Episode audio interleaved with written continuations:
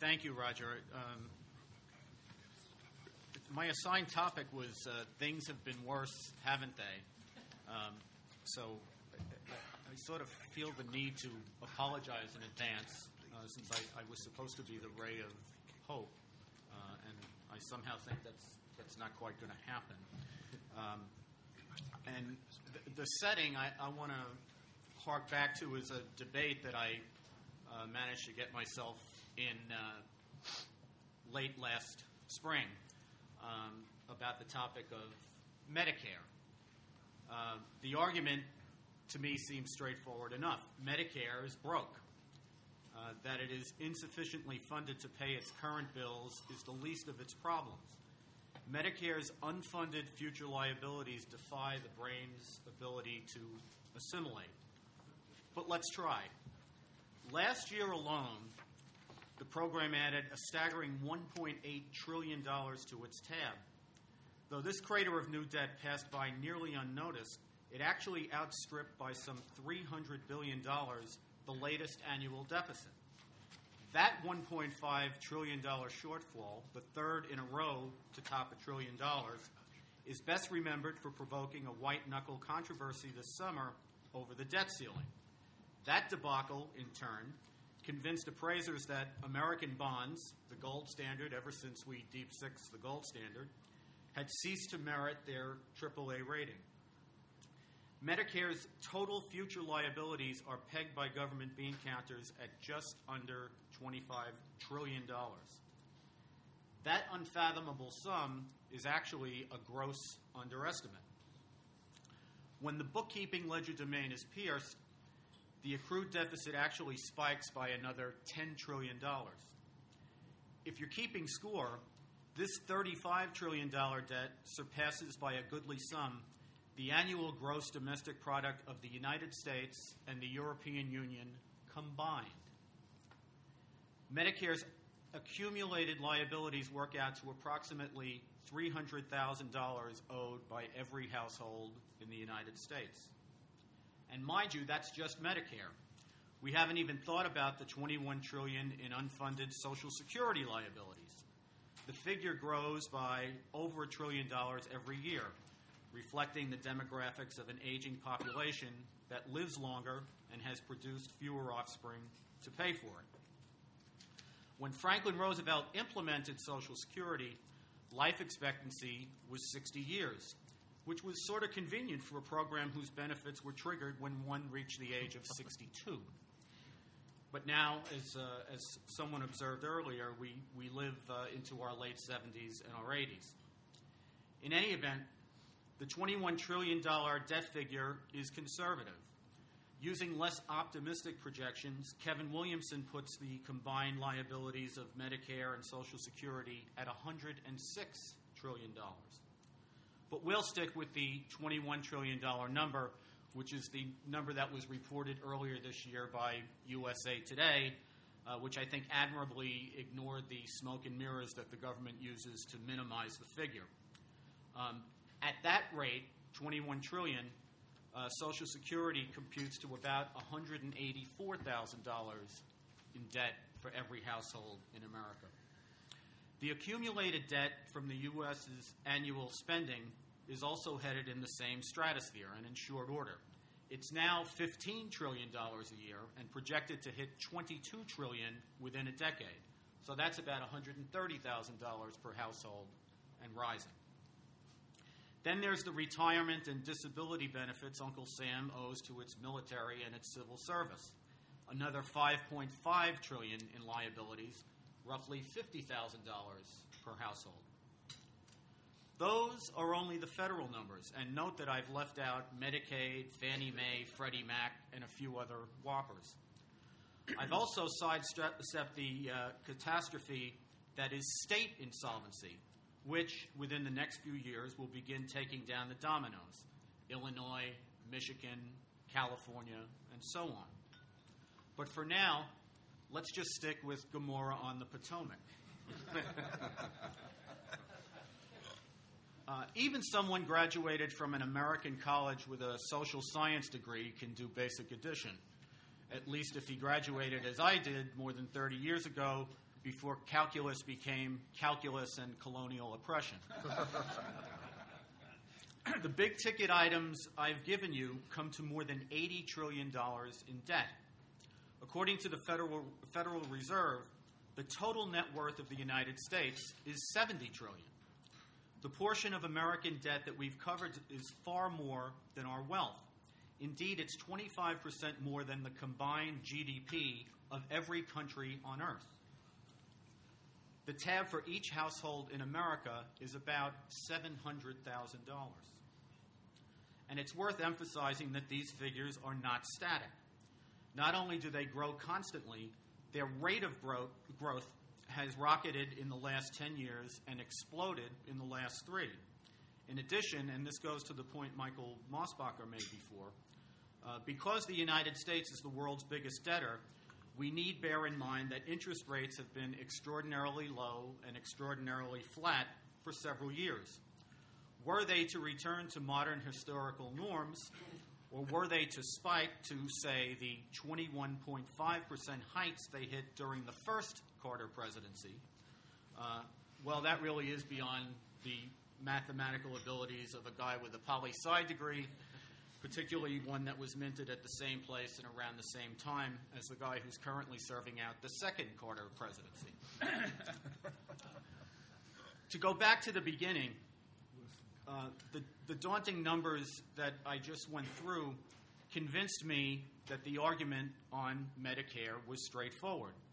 Uh, the entitlement state is hurtling toward collapse, and this one program, the greatest single driver of our crushing debt, is unsustainable even in the near term.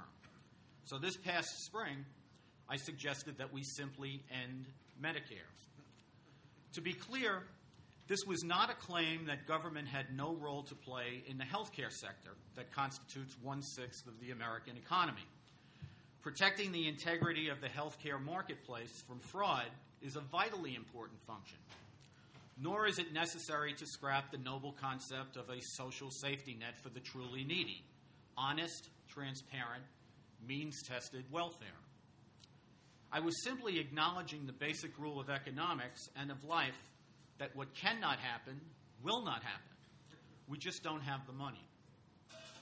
Medicare cannot be saved and remain Medicare.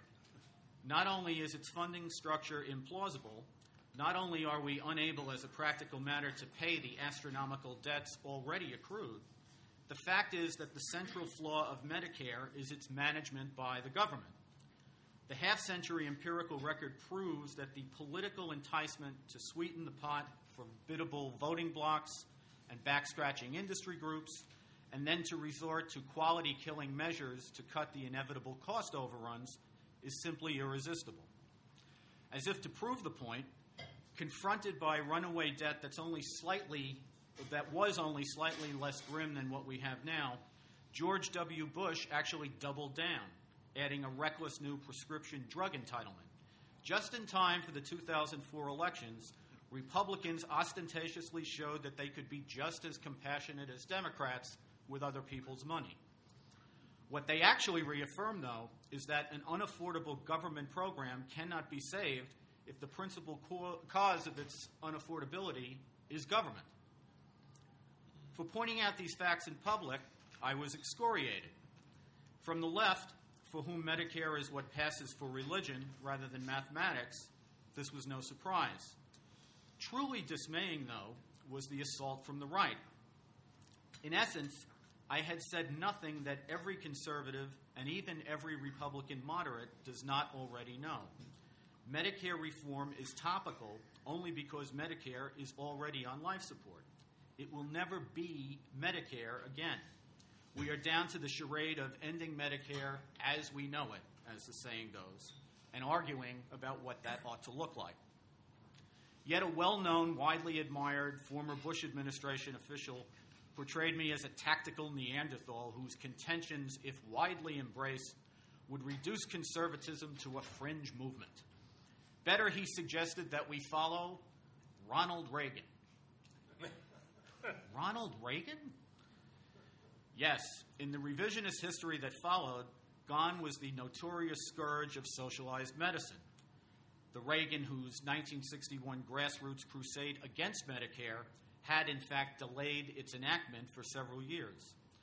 When it came to entitlements, the metastasizing edifice of FDR's Second Bill of Rights, which fundamentally changes the Constitution's pact between the citizens and the state, Republican orthodoxy had adopted as its own the received wisdom of the Obama left. Reagan is now to, re- to be remembered as a non ideological pra- pragmatist who sagely came to terms with the New Deal and the Great Society. Now, why rehearse all this? After all, on today's menu, I'm supposed to be the non decline guy. Uh, I'm supposed to be our brief surcease from decline, the speaker who assures the room that things have been worse, from which we are to derive that having come through worse times and been the better for it, uh, the, the future is sunny. And there is something to be said for that. Uh, the miracle that is the United States emerged against all odds and thanks to no small amount of divine providence. How could one say that things have not been worse when we came peril- perilously close to losing our nation, our union, during a bloody civil war? When the leader whose faith in the American idea and whose perseverance in the imperative of saving the Union was brutally murdered only a week after that war's end, plunging a raw people and their precarious peace into further grief and tumult. Nor, I know, do our friends in this room, perennially gathering on one or the other side of the Atlantic, need reminding of a considerably less friendly time, specifically the summer of 1814. It was then, of course, that British forces landed on the Chesapeake, stormed Washington, torched the White House, prompted cowardly flight by American troops who actually outnumbered the invasion force by eight to one, and turned President James Madison, author of our Constitution and among the most revered figures in our history, into a fugitive from his solemn office. Isn't it just a bit rich, a bit of self absorbed presentism, to suggest that in the bumptious history of the United States, things have never ever been worse than they are in the age of Obama? Not Valley Forge, not Pearl Harbor, not Watergate or the humiliation of the retreat in defeat from Saigon, not the jihadist siege that culminated in the slaughter of 3,000 of our countrymen and the destruction of the Twin Towers on September 11, 2001. Well, at the risk of hyperbole and solipsism of the now, I am going to submit that while our circumstances have been worse, our prospects have never been bleaker. And before I get back to what that Medicare debate has to shed on all of that, I want to linger for a moment on those Twin Towers. Just a few days ago, not far from where we're gathered this morning, we marked the 10th, the 10th annual commemoration, I still have trouble calling it an anniversary, of the atrocities of 9 11. It came and went with little comment on the fact that a decade later, the World Trade Center is still a construction site. The towers have never been rebuilt, and they won't be. In a different America, the one I would have sworn on September 12, 2001, I still lived in, we would have demanded that the majestic skyscrapers be re erected with all due haste. They'd have been different, perhaps, only in that they'd rise up slightly higher in a statement of defiance and of invincible determination. But that will not happen. Once, Americans built wonders like the Empire State Building in a matter of months. But 10 years, going on 12 years later, the single more modest building that will attempt to fill those iconic footprints is still a work in progress. There's a very good chance that before the new Trade Center is ready, a giant ground zero mosque will be completed, courtesy of the Cordoba Project, the namesake of the seat of the, the caliphate that conquered Spain and ruled it for half a millennium. Meantime, our community organizer in chief is working feverishly to convert the annual observance from a day of national remembrance to a day of community service. The not so subtle theme is that we need to seek atonement, not victory. Victory being a word that seems anathema to the man former Ambassador John Bolton aptly describes as our first post American president. Our prospects have never been dimmer for two reasons. First, we are losing the American idea. From the White House to the Academy to the corporations to the media, it has become something to apologize, uh, apologize for, not something to aspire to. The American idea is our culture of liberty, our conceit that the key to human flourishing is the free individual, steeped in a tradition unapologetically built on Judeo Christian principles of equality, justice, dignity, and sacrifice, flavored with a distinctly American confidence, optimism, and sense of adventure. The American idea is that the free individual, unleashed to pursue his highest interests, served, not ruled by a government that ensures the common defense and the rule of law, can achieve his dreams, improve his lot, and in so doing create prosperity for his family, his community, his state, his country, and ultimately for the rest of the world as a producer and as an example. Our prospects have never been worse because the darkest chapters in our history have been about failing to live up to the American idea, holding it dear but failing its stringent test. America recovered from its setbacks and emerged the better for them because the ideal gave us an inheritance from which to draw strength and a standard toward which to strive. In 2008, by an alarmingly comfortable margin, Americans chose to elect as their president a man who promised to fundamentally transform the United States. It was not throwaway rhetoric. Come of age in the fever swamps of the radical left, Barack Obama, in a 2001 interview that was given little attention during the campaign, had rebuked the famously left leaning Warren Court. Sure, they had shown courage in expanding criminal rights and privacy rights like abortion, he said, but they had flinched when it came to what he called the issues of redistrib- I'm sorry, redistribution of wealth and of more basic issues such as political and economic justice in society. They had failed, he elaborated, and this is a quote, to break free from the essential constraints that were placed by the founding fathers in the Constitution. They clung, he said, to the hoary interpretation of our fundamental law as a charter of negative liberties, one that says only what the government can't do to you, he lamented, rather than what the government must do on your behalf. This was a reprise of FDR's coveted Second Bill of Rights, what Jonah Goldberg calls the apotheosis of liberal aspirations, liberal in the conventional, not the classical sense. The state must provide a new basis for prosperity and property a job or its equivalent remuneration, a decent home, cradle to grave health care, education, and an adequate protection from the economic fears of old age, sickness, accident, and unemployment.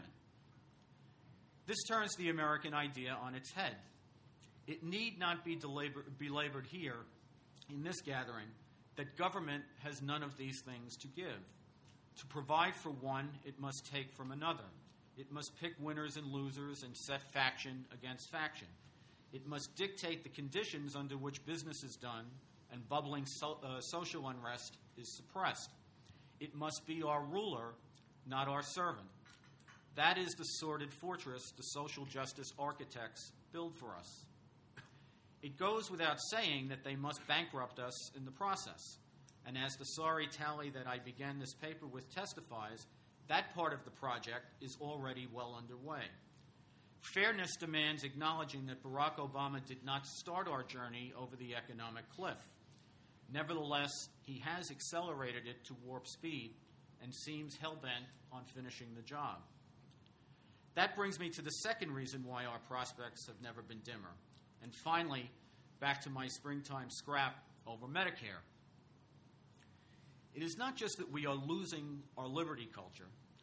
Even as the entitlement state implodes us, even as the remorseless bureaucratic state sucks the life out of entrepreneurship and ingenuity, we do not seem to grasp that there is a hill worth dying on. Having cast Ronald Reagan as the second coming of Woodrow Wilson, my interlocutor, remember he's a Bush official and an avowed conservative, moved in for the kill by invoking, of all people, Edmund Burke.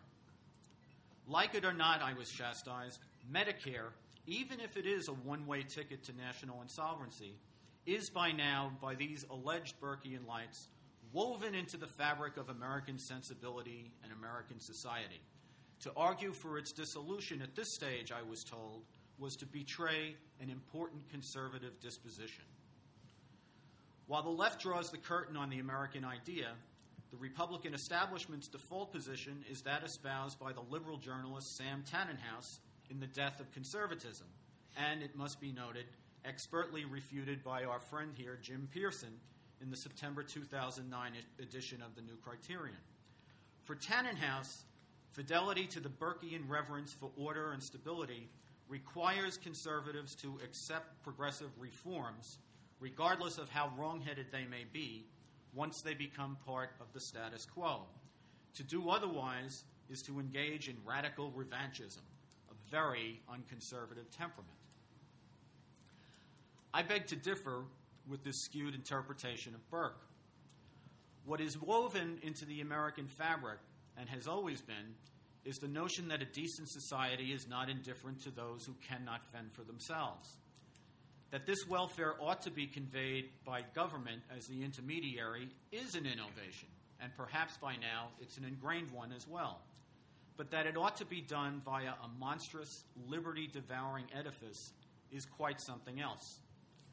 To Burke, society was a true intergenerational trust, not in the sense of the entitlement state's pretensions, but a cultural inheritance that enriched a people, bonding them through the generations. The entitlement state, to which our ruling class in both political parties would have us surrender, is gluttony run amok. It is the impoverishment of future, generation, future generations by our insatiable contemporaries. In the course of arguing that the power of ma- bad men is no indifferent thing, Edmund Burke counseled that we should never separate the merits of any political question from the men who are concerned in them. Since designing men never separate their plans from their interests. If instead of fighting such men, you assist them in their schemes, he said, you will find the pretended good in the end thrown aside and perverted. You will have helped them accomplish their unsavory objectives. Never before in our history has there been a time when the American idea was under assault and good men argued that virtue and the conservative disposition required capitulating. Our prospects are grim if that is not reversed. Thank you.